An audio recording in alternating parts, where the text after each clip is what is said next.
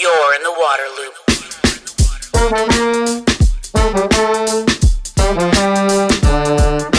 Waterloop, Waterloop, Waterloop. Waterloop is a nonprofit media outlet made possible in part by a grant from Springpoint Partners. Visit waterloop.org. This is episode number 151 AI versus lead. Artificial intelligence has emerged as a powerful tool in the fight to find lead water lines in the U.S., which could number up to 10 million and pose a threat to human health. The use of AI allows for much more accurate predictions of the location of lead lines by using a variety of factors, such as the age of a house, size of the property, and prevalence in the area. This approach has helped cities like Newark, Detroit, and Toledo to dramatically reduce the time and cost of finding and replacing lead lines, as discussed in this episode with Eric Schwartz, CEO and co founder of BlueConduit. Eric talks about how funding from the Rockefeller Foundation is allowing BlueConduit to provide free access to an inventory tool, launch a nationwide map of lead lines, and increase outreach to under resourced communities. The conversation will begin in one minute, but first a word about our sponsor, Varuna. Waterloop, This episode of Waterloop is sponsored by Varuna, the decision intelligence tool for water systems. The factors that go into running water systems are more dynamic than ever, but the tools for making decisions are still static.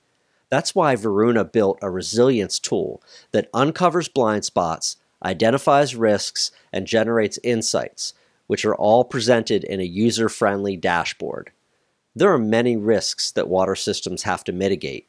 While EPA identifies 10 vectors of risks that water utilities should track, the Varuna Resilience Tool captures 26, including internal and external risks. The tool allows operators to take immediate actions and leaders to make long term strategic decisions, and is especially helpful for, for smaller systems. With Varuna, better data means better decisions. Learn more at varuna.city and let them know you heard about it on Waterloop. You're in the water loop. Welcome to Waterloop. This is Travis, the host. Very happy to be joined for this episode by Eric Schwartz. He is co founder and CEO of BlueConduit. Eric, thank you for coming on the podcast. Thanks for having me, Travis. So, we're going to talk about kind of lead today and maybe lead versus AI, uh, as I think uh, this episode is, is titled. Uh, before we launch into that, that battle a little bit, could you briefly explain the challenges of finding lead lines out there, which is a huge issue for this country 10 million or more out there in the ground? Why is it so tough to deal with this? Sure, and and I, pre- I appreciate you kind of recognizing the scope of this problem, Travis. And people often think about the scope, and we also can concretely see the way lead pipes can be removed out of the ground. It's very seems easy. You just mm. go and dig and remove them and replace them with copper. But the challenge is we don't actually know where all the lead pipes are. We know we have them, and they're buried underground. And so what we do know is largely based on these outdated records, which are sometimes hand drawn maps and books of atlases or on index cards and file cabinets in the basement of City Hall. And we've seen many of these. Uh, or, or maybe they're actually now digitized in GIS uh, databases, but they're based on those. Those don't necessarily reflect the, the reality underground. They're not the ground truth, so to speak. And often they're incomplete. So they may just not have a lot of records for a lot of homes. Maybe they only have records for homes that have had renovations or recent, you know, somewhat more recent construction. Um, or very often there's actually an issue of there are two sides of the service line. There's the portion that is goes from this, the water main to the curb stop or to the water meter, and then there's the portion that is usually customer or homeowner owned, uh, house side, and the utility usually doesn't have good information on that part, that the latter part, the home side. And so for all of these reasons, we just don't have this information the way we have information about other aspects of the water infrastructure, like water mains. Hmm. And so now we're sitting in 2022 and we've got the power of technology. Uh, and this is what I'm excited to talk to you about. So Mm-hmm. instead of just digging around a community and pulling up pipes and seeing what they're made of or trying to dust off these paper records, there is this other approach uh, that you all have really been pioneering with artificial intelligence, machine learning. Uh, boil that down for, for me. How does that work? How are you approaching this problem with AI and those associated tools? Sure, uh, and and I appreciate the kind of you know PB versus AI, lead versus machine learning Mm. story here. Yeah, yeah. uh, because we we really uh, my, my co-founder uh, Jake Abernethy and our chief data scientist Jared Webb and and I early in in, in this whole journey we're having conversations with uh, community members and, and officials in Flint in 2016, and we realized that to answer a simple question of how many lead pipes are there in Flint after the international news media came and left was still very difficult. And it's because of the uncertainty caused by all of these old records and lack of record keeping for decades meant that we just didn't know. And the moment we hear as data scientists, we have some information, but we don't know most of the information, that's that's a perfect prediction problem. So uh, let me explain what that means. Hmm. We resolve that uncertainty by finding patterns that are connected with homes that likely have lead, and then we extrapolate and we predict for all the other homes for which we've not yet verified. The city and its contractors have not gone and inspected the materials. What's the likelihood that each of those homes has lead based on the age of the home, the location of the home, the size of, of the lot, the condition of the home, all the other variables that we actually do have based on tax records about the parcel of land or existing water tests, all of that, we're able to pattern match and start assigning probabilities. So we might start understanding well, there's an old historical record that says this home has a, a, a copper pipe on one side of the service line, but unknown on the other side of the service line. And we uh, have water tests that say it's been zero parts per billion. But we also see this home was built in 1920. We also see this home is on a pretty small lot. And other homes with these characteristics actually have a 70% chance of having a lead or galvanized steel pipe. Hmm. And so we're going to use that information to make decisions and, and help help the officials guide their contractors to go and dig.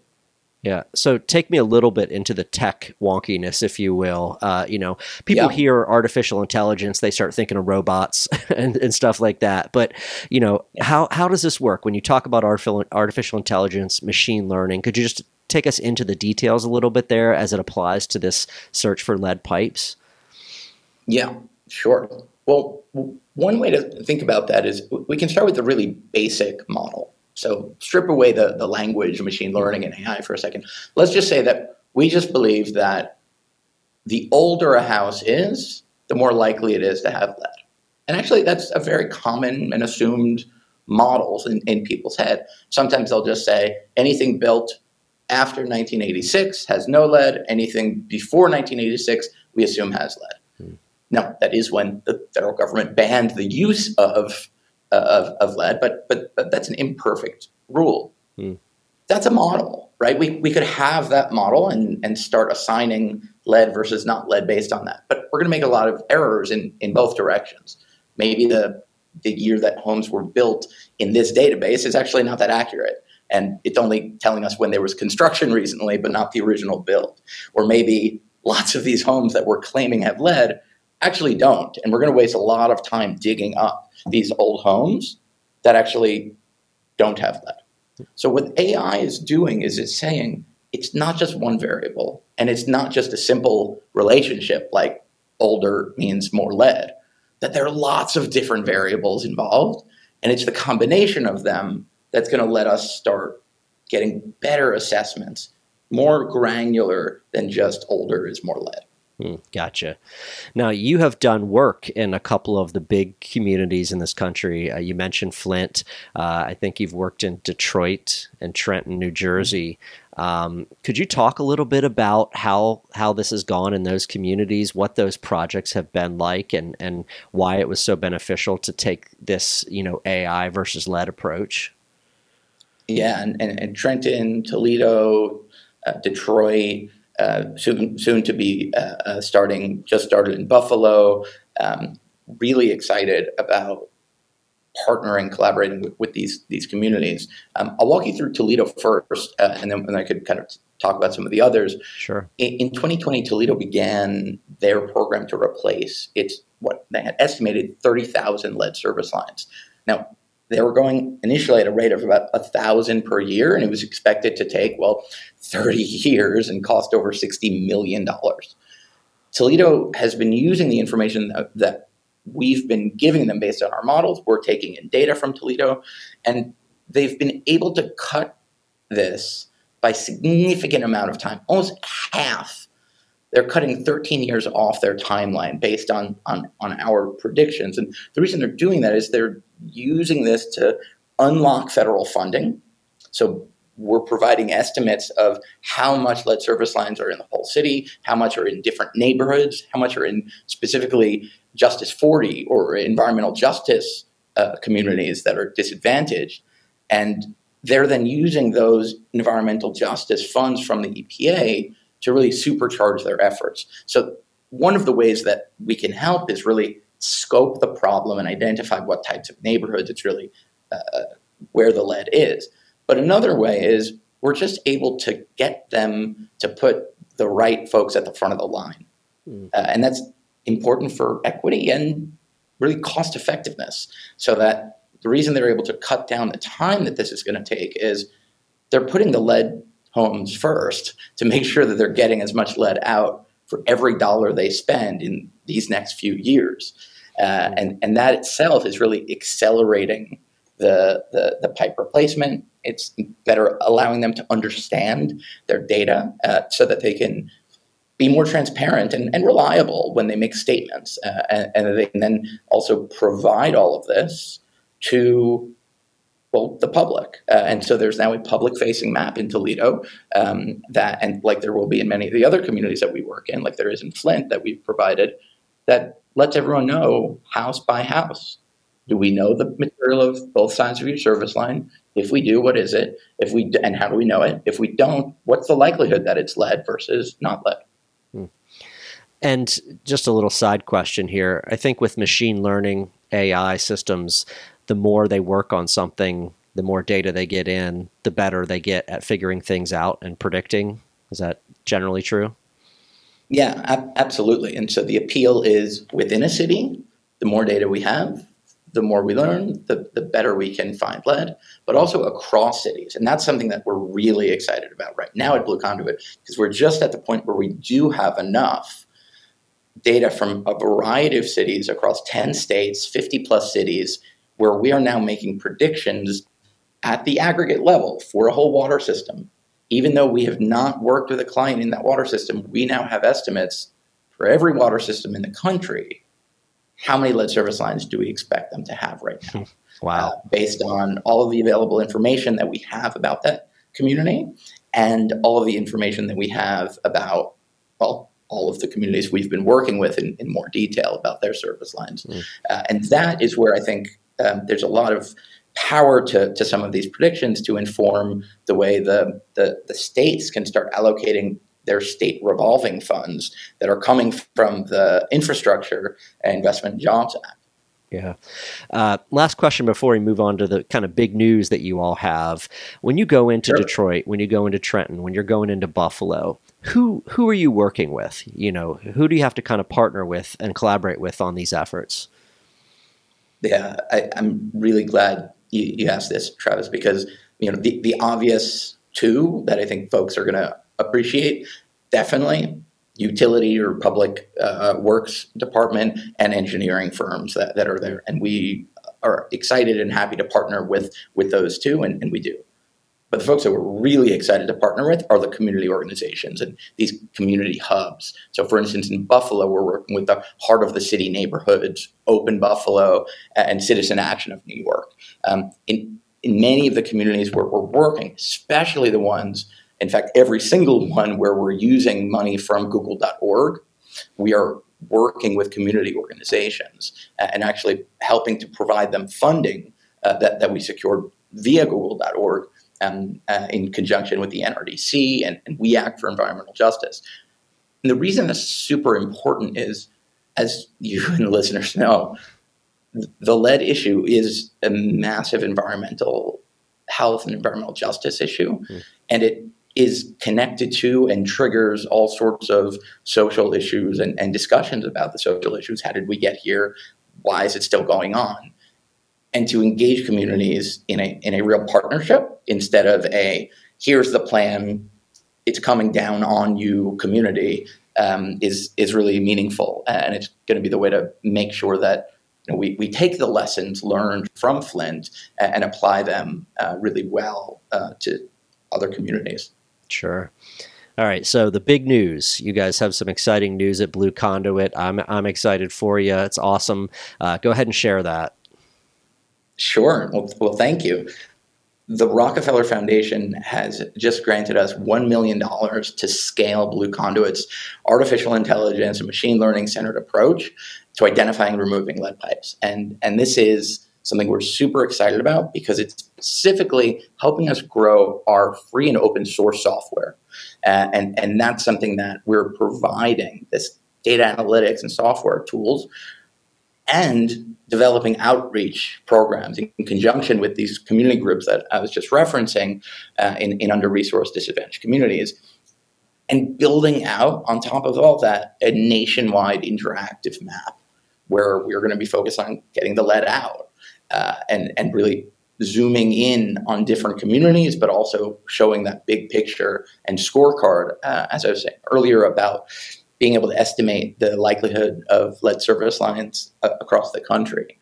Uh, so really, thanks to this $1 million that Rockefeller is providing, which adds on to the 200,000 they provided a couple of years ago, adds on to the, the one and a half million that google.org is providing, we're able to provide a free tier of our BlueConduit software, an open source lead service line inventory tool, uh, and we're going to be able to launch this nationwide uh, map and scorecard that will be public facing uh, for the whole country to, to see. Yeah, yeah. Awesome. Congrats on all of that. I want to dig Thanks. into a couple aspects of it.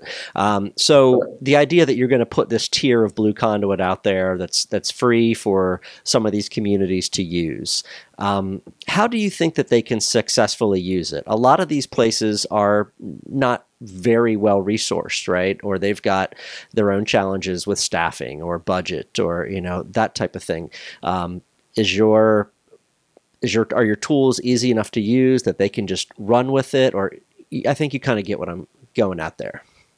Absolutely. I mean one of the challenges of even the the enormous increase in budgets through the grant money that's coming down is is their capacity mm-hmm. in let's say smaller or disadvantaged or rural uh, water community uh, community water systems to really best absorb that. And, and I think similarly, we we're very um, we're being as thoughtful as possible to, to work with folks in those kinds of communities as we're developing this tool.